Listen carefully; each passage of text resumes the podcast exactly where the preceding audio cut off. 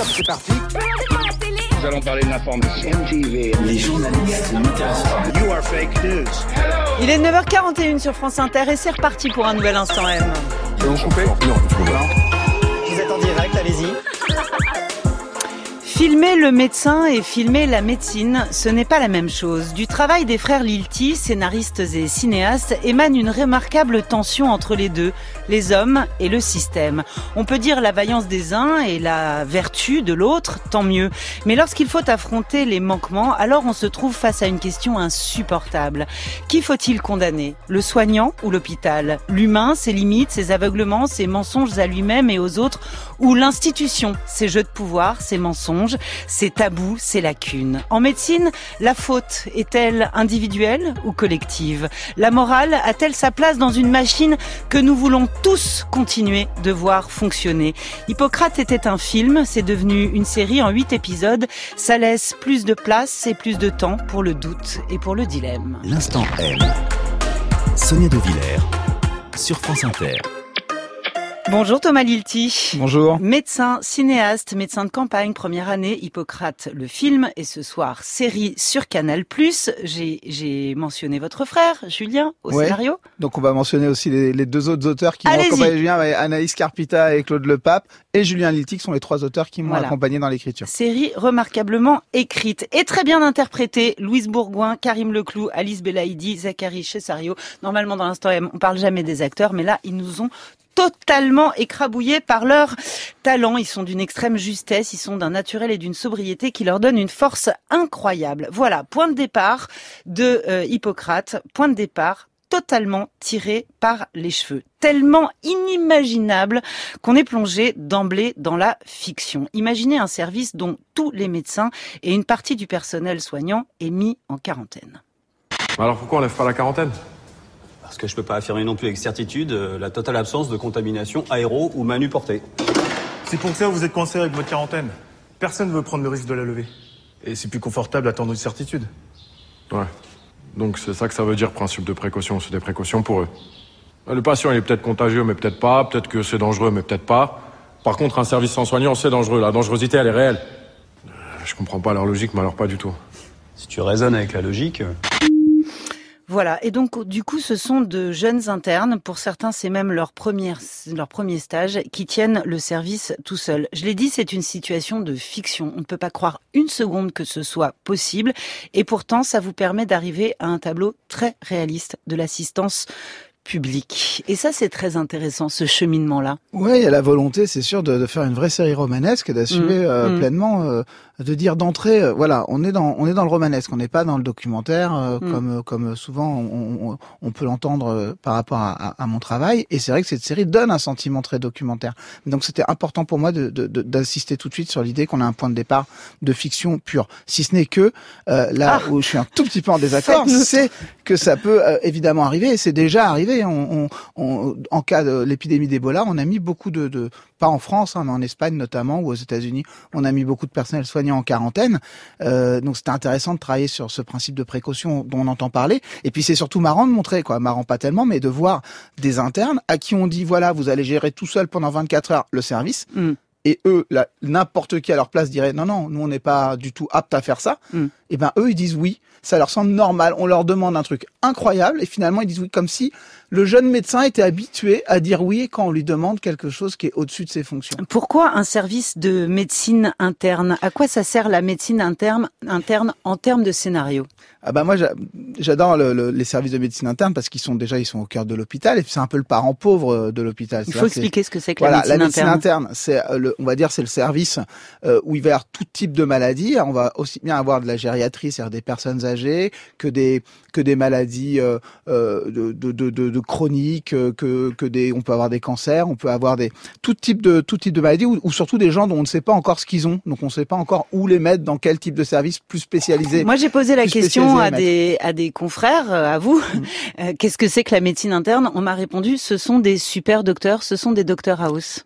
Ah bah complètement, c'est comme c'est tellement large la médecine Mm. interne qu'on a des, des, des médecins qui ont une Mais non, mais c'est connaissance, génial un de voir savoir que la série Doctor House est devenue la référence de la médecine interne. C'était voulu ça aussi de votre part? Inconsciemment peut-être, mais c'est vrai que le Dr House, Dr House, de toute façon, il est, quand on fait une série médicale et même ou quand on est médecin, Dr House, c'est- de toute façon une référence. On va en reparler. Donc, ce sont deux super médecins généralistes. Vous-même, ancien médecin euh, généraliste, on sent bien que c'est une médecine qui ne vous lâche pas et qui ne lâche pas votre cinéma. Jackie Berroyer, médecin généraliste, est bourriffé. Je vais commencer par m'asseoir. Donc, euh, madame, euh, vous êtes née en mai, joli mois de mai, en 82.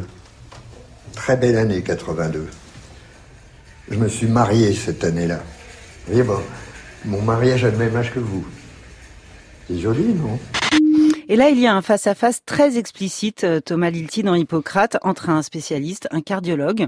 Mon intuition, c'est que vous détestez les cardiologues, Je les adore, je les adore. entre un spécialiste et un généraliste. C'est même peut-être la seule caricature délibérée que vous vous permettez dans ces huit épisodes. Le face-à-face entre le généraliste et le spécialiste. Non, il n'y a pas de volonté de dire. Le... J'ai surtout l'envie de l'envie de montrer euh, deux médecins à ce moment-là qui arrivent pour essayer d'aider, qui sont donc deux médecins euh, proches de la retraite, voire déjà à la retraite, qui les seuls qu'on a trouvés pour venir filer un coup de main à ces jeunes internes, et de montrer en effet deux deux visions de la médecine différentes. Oui. Voilà, et c'est pas tellement le fait, c'est pas l'envie de regarder du tout le, le, le spécialiste, mais euh, peut-être, hein, vous avez En raison. même il faut temps, vous le mettez en échec. Oui, je le, mets, je, le, je le mets en échec. Ce que je mets surtout en échec, c'est c'est une médecine. Ce sont euh, c'est une médecine du passé euh, euh, assez individualiste où on a l'impression, euh, voilà, que que qu'on a la science infuse et que et qu'on sait mieux que les autres et qu'on n'a pas euh, qu'on travaille pas dans l'échange. Et, puis il y a quelque chose qui était déjà là avant dans votre cinéma, dans Médecin de campagne, et puis dans ce personnage de Jackie Berroyer, c'est-à-dire le médecin généraliste, euh, en gros, qui dit laisser parler un patient, laisser parler un patient, c'est 80% du, diagnostic. Ouais, ça, ça, ça, ça, ça, c'est vrai. C'était déjà présent en effet dans, dans, dans le film Médecin de campagne. Oui, c'est la. Moi, j'ai toujours appris ça, et moi qui avais peut-être pas des grandes, en tant que médecin, des très grandes connaissances euh, parce que j'avais pas euh, épousé ces études peut-être euh, à 100 000% Eh ben, ma force et qui faisait que je m'en tirais à peu près, c'est que je, je c'est 80% d'écoute, c'est ce que je, je mett- mettais tout là-dedans, je misais tout là-dedans. Et, et c'est vrai que ça m'a permis de sortir de beaucoup de, de tracas parce que j'écoutais les patients. Ça suffit pas d'écouter, mais si on les écoute pas, on est sûr de passer à côté en tout cas. Alors, du coup, Hippocrate est une sorte de balancier permanent entre l'humain et la technique. On va commencer par la technique. La technique, c'est le jargon. Alors que ce soit celui des avocats, des flics ou des toubibs, on adore ça dans les séries. On adore ça parce que ça devient une espèce de petite musique. Qu'est-ce qui se passe? En plus de l'infection, il fait une hémorragie interne. Ok. Alors? J'ai pas trouvé les formulaires. Voilà, c'est bon, je m'en occupe. Attention, ça glisse. T'as besoin d'autre chose? Claforant et sans de statine. Ok, ça marche. Laura, tu restes avec eux Ok. Bon, on le stabilise en attendant les culots. C'est c'est peut-être une rupture des, des varices œsophagiennes. J'ai vu ça quand j'étais externe. On va lui passer 500 cc de polyonique et tu prépares de quoi lui faire un lavage glacé. Ok. Alison, tu restes avec moi. Et moi, qu'est-ce que je peux faire alors? On prend le relais, Sally. Tiens, passe-moi une tubulure. Je vais piquer, monsieur Grobert. Noyé pendant de longues minutes dans un blabla absolument incompréhensible pour le commun des mortels. Bah, rien de 500 compliqué. cc de je ne sais pas quoi. Ouais, ouais, si. de polyonique et, autres claforants. Non, non, Si, c'est si. vrai. Mais ça, en même temps, c'est des souvenirs d'enfance. C'est ce qu'on a découvert avec Urgence. C'est la spécificité d'un milieu professionnel dans lequel on est plongé euh, à travers une série, et c'est la fascination et, le- et le côté absolument indispensable de tous ces mots qu'on- que le grand public ne connaît pas et ne comprend pas. Alors, ce que c'est vraiment important de. J'ai pas cherché à rendre. À me- jargonner. ouais, à jargonner. À aucun moment je me suis dit ouais c'est bien, on va jargonner, c'est ce que le public attend. Pas du tout. J'ai essayé de, j'ai rac- j'ai montré les scènes telles qu'elles se, telles Mhm. que, telles que ça se passerait dans la réalité. Et c'est vrai que ce vocabulaire c'est celui de la, de la réalité. Voilà, un antibiotique ça a un nom, mais bien obligé d'utiliser le nom de l'antibiotique qu'on, qu'on, qu'on administre à ce moment-là. Et c'est vrai qu'à réécouter l'extrait c'est assez étonnant. C'est vrai que c'est une accumulation de, de jargon. Et pourtant je crois qu'à aucun moment on se perd là-dedans. Euh, Non. on comprend ce qui se passe, quoi. La situation, en tout cas, elle est claire et, et pour tout le monde. Alors il y a donc le côté technique et puis il y a le côté humain avec une très très belle question. Par exemple, euh, Johnny Hallyday peut-il sauver une vie? À force de laisser la sueur brûler mes yeux. À force de crier mon amour jusqu'aux cieux. À force de jeter mon cœur dans un micro. Portant les projecteurs comme une croix dans le dos. J'ai oublié de vivre. J'ai oublié de Je suis bien content, vous allez l'avoir dans la tête toute la journée, comme Euh, tous ceux qui ont vu Hippocrate en avant-première. Soigner un patient, sauver un patient, ça passe aussi par des idées, par des gestes, par des, des attentions qui n'ont rien à voir avec la médecine, la médecine, et ça vous accordez du temps dans Hippocrate, à ça beaucoup de temps. Ben oui, parce qu'en fait, c'est encore plus que les médecins, et vraiment, faut rendre hommage aux, soignants en général. Moi, je, suis passé par les, internes en médecine pour raconter mon histoire, mais j'aimerais parler de tous les soignants, des Mm. aides-soignants, des infirmiers, des infirmières, et ils parlent tous de la même chose. C'est c'est c'est du temps non organique en fait. Et C'est le terme, c'est aussi du C'est jargon vrai. pour dire ce, tout ce temps qu'on passe à l'hôpital quand on est soignant, à pas vraiment soigner à proprement parler les gens, mais ça passe par bah voilà, c'est euh, peut-être faire passer une musique à un moment donné qui va aider, ou ça va être euh, euh, de d'aider un patient à retrouver quelque chose qu'il a perdu. On verra ça dans un des épisodes.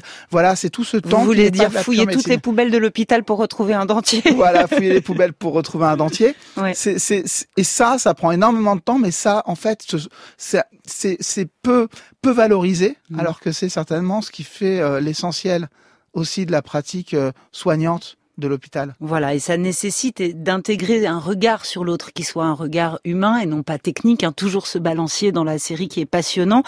Et d'ailleurs, cette question du regard sur l'autre, euh, regarde-t-on froidement un corps ou regarde-t-on un être humain, finalement, qui a une vie euh, très complète, euh, que pose la médecine, vous la rendez encore plus cruciale en la retournant vers le médecin lui-même.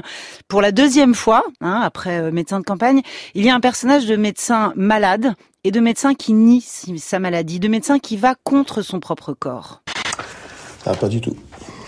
Si, ça va. Non. Vous vous êtes vraiment reposé? Je vous mets en arrêt. Non, merci.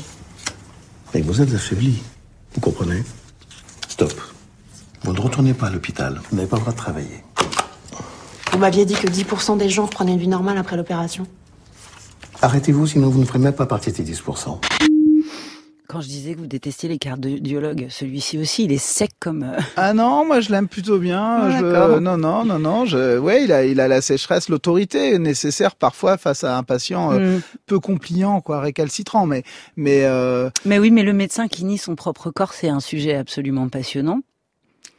Oui, c'est euh, alors si on résume des fois, on résume ça un peu à le, cord- le cordonnier le plus mal chaussé, mais c'est autre chose. Vous avez raison, ça va plus loin. C'est c'est d'une certaine manière, c'est il y a chez le médecin l'impression, je crois souvent. euh, euh, comme euh, comme oui une forme de déni de son de son corps et donc potentiellement de sa maladie parce qu'il a- il est tellement euh, projeté à tourner vers les autres quand je dis les médecins c'est vrai Alors c'est quoi? C'est un aussi, hein. fantasme de toute puissance ou en même temps c'est une forme de, de cécité à, à quelque chose qui est de l'ordre de l'humain et de l'écoute de soi? C'est sûrement les deux. C'est sûrement les deux. On est, il y a un tel travail de, de l'écoute de l'autre, de, de, de, de besoin d'essayer d'être en empathie avec, avec, avec l'autre, de, de, de se projeter dans l'autre, qu'il y a une forme de cécité. Vous avez raison. Il y a peut-être aussi, euh, il faut pas le, nier, euh, faut pas être que angélique. Il y a aussi euh, peut-être un petit euh, sentiment de surpuissance, Mm. de domination, de la, de, on, on ne peut pas être malade quand on, quand on est médecin d'une certaine manière. C'est nous qui avions, qui avons le savoir. Donc, euh, Comment ça va avec votre père Sinon, j'adore, j'adore. Ça va Non, je dis ça parce que non seulement euh, il y a trois de vos films qui mettent en scène des professeurs de médecine qui sont pas des modèles, tout au contraire, qui sont des contre-modèles, mais dans ces mêmes trois films, ceux qui portent les regards à la fois les plus dévastés et les plus dévastateurs sur ces de professeurs, de grands médecins, ce sont des fils d'eux. Voilà quelque chose qui revient encore dans Hippocrate la série. Ouais, ouais, bah, mon père est médecin et c'est vrai que c'est une, une, une relation qui, qui m'a, qui m'a toujours très, très prégnante et très, Mm. très présente euh, dans ma vie. Donc j'en, j'en parle, je crois. euh, Mais mon père n'a jamais été un grand professeur. hein, c'est quoi, c'est, c'est pas un grand, un, un mandarin. C'est un, un très bon médecin. Il a été un très bon médecin, je crois. Mais Donc, ce qui est très classique. intéressant dans ce que vous en faites, vous, dans vos fictions, c'est qu'il y a deux, toujours deux figures d'autorité en une. Le professeur, c'est à la fois un sommet de connaissances et en même temps un chef de service. Et là, il se trouve que, en plus, c'est le père ou c'est la mère. Donc voilà, vous, euh, vous chargez cette figure de manière extrêmement lourde et, et relativement négative en plus.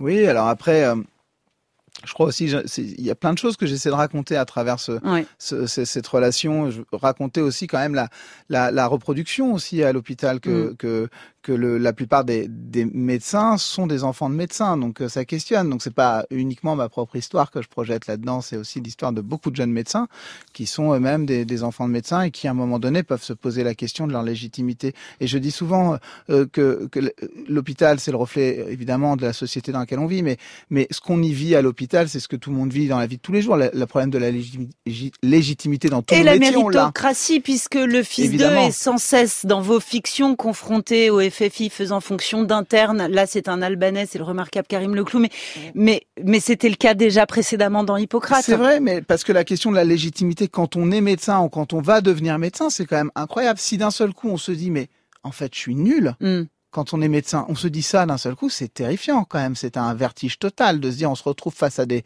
à des malades et on sait qu'on est mauvais, qu'on n'est pas compétent. Moi, c'est quelque chose qui m'a souvent euh, euh, qui m'a qui m'a qui m'a qui a été très présent dans ma vie. Il y a toute cette histoire de la série médicale américaine où la méritocratie, c'est-à-dire euh, il y a il y a deux meilleurs copains, un noir, un blanc, un noir qui est passionné, qui travaille plus que le blanc et lui, il sera chirurgien parce qu'il a plus travaillé. Ça, c'est extrêmement américain et ça a traversé toute l'histoire de nos séries médicales vues en France depuis Urgence, Dr House, Shonda Rhimes et, et Grey's mhm. Anatomy. La méritocratie à l'hôpital. Ouais, bah c'est c'est surtout dans l'hôpital, quoi, projeté dans l'hôpital français avec notre structure, quand on sait que la grande majorité des, des médecins qui travaillent à l'hôpital et qui font les heures de nuit, les heures les plus difficiles, sont des médecins euh, à diplôme étranger parce mhm. qu'on manque de médecins à mhm. l'hôpital français.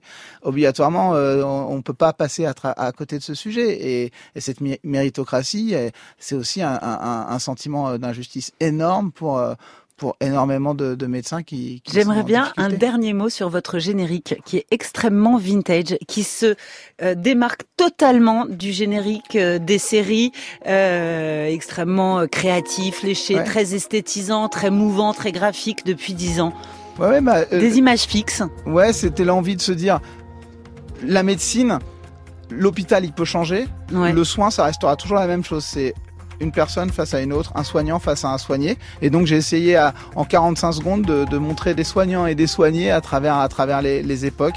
Et euh, c'est ça la volonté. Donc ça donne une sorte de roman photo. Exactement. Extrêmement euh, fixe. Voilà. Qu'on voit plus du tout justement dans la série d'aujourd'hui. Bah ça, je, je, je, je, sais pas exactement quelle, quelle impression ça donne, mais en tout cas, voilà, la volonté, c'était de, de dire, voilà, ma série, ça parle d'une chose surtout, c'est cet échange entre le soignant et le soigné et comment et comment l'échange il n'est pas unilatéral évidemment puisque c'est un échange donc le soignant il reçoit quelque chose du soignant. Merci beaucoup Thomas Lilti. Hippocrate commence ce soir sur Canal+ et si vous voulez entendre Louise Bourgois en chair et en os, ce sera tout à l'heure, elle sera l'invitée de Nagui et c'est l'une de vos remarquables comédiennes. Bonjour Ali Rébéi. Bonjour Sonate de Villers. Tout va bien? Pois chiches et pile au menu Oui, on s'intéresse aux bienfaits des légumineuses et des céréales. Voilà. Euh, voilà, si vous aimez les pois chiches, les lentilles, euh, le soja, les pois cassés, les haricots tarbés, n'hésitez pas à nous faire partager votre passion, vos recettes. Si vous n'aimez pas ça, appelez-nous également. euh, 01 45 24 7000. Vous avez des mauvais souvenirs de cantine ou un truc dans le genre